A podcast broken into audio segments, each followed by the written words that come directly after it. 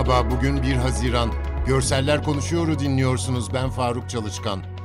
Türkiye son 5 ayda Yunanistan unsurlarınca geri itilen 3763 sığınmacıyı kurtardı. Türk Sahil Güvenlik Komutanlığı ekipleri Ocak'ta 169, Şubat'ta 524, Mart'ta 825, Nisan'da 1620, Mayıs'ta 625 sığınmacıyı karaya çıkardı. Çocuklar ve kadınların da aralarında bulunduğu ve kapasitesinin çok üzerindeki bot, can salları ve teknelere binip Ege Denizi'ne açılan sığınmacılar Yunanistan unsurlarına yakalandıktan sonra kötü muameleye maruz kalıyor.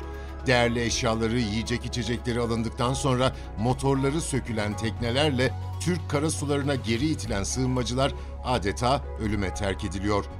Bu haber belli sürede neler olup bittiğinin bilançosunu çıkarıyor. Dolayısıyla eşlik eden görsel unsurlar da geçmiş dönemdeki olayları hatırlatıyor. Videoda uzaktaki bir helikopter, ondan sarkmış halatın ucunda bir insan görüyoruz. Yüksekçe kayalık bir buruna yaklaşıyor. Oradaki kamerada bedenine sarılı kemerlerden kurtarılan genç erkek göçmenin yere inişini gösteriyor bize. Yüzü gülüyor.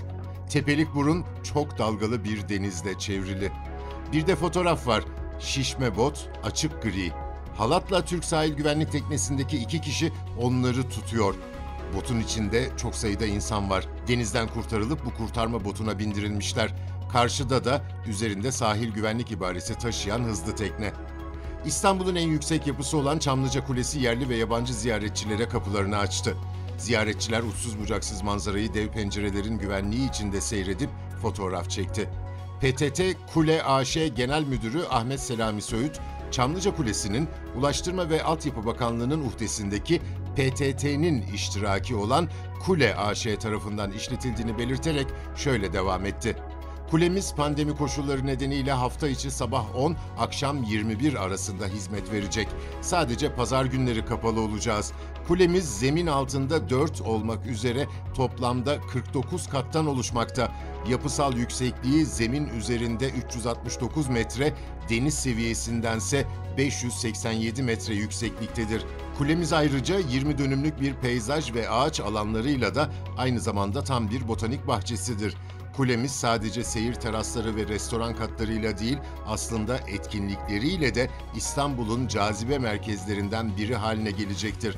Vatandaşlarımız için indirimli bilet ve tam bilet olacak şekilde iki tip ücretlendirmemiz var. Tam bilet ücretimiz 60 lira, indirimli ücretimiz ise 30 lira olarak sunulmaktadır. Bugünlük bu kadar.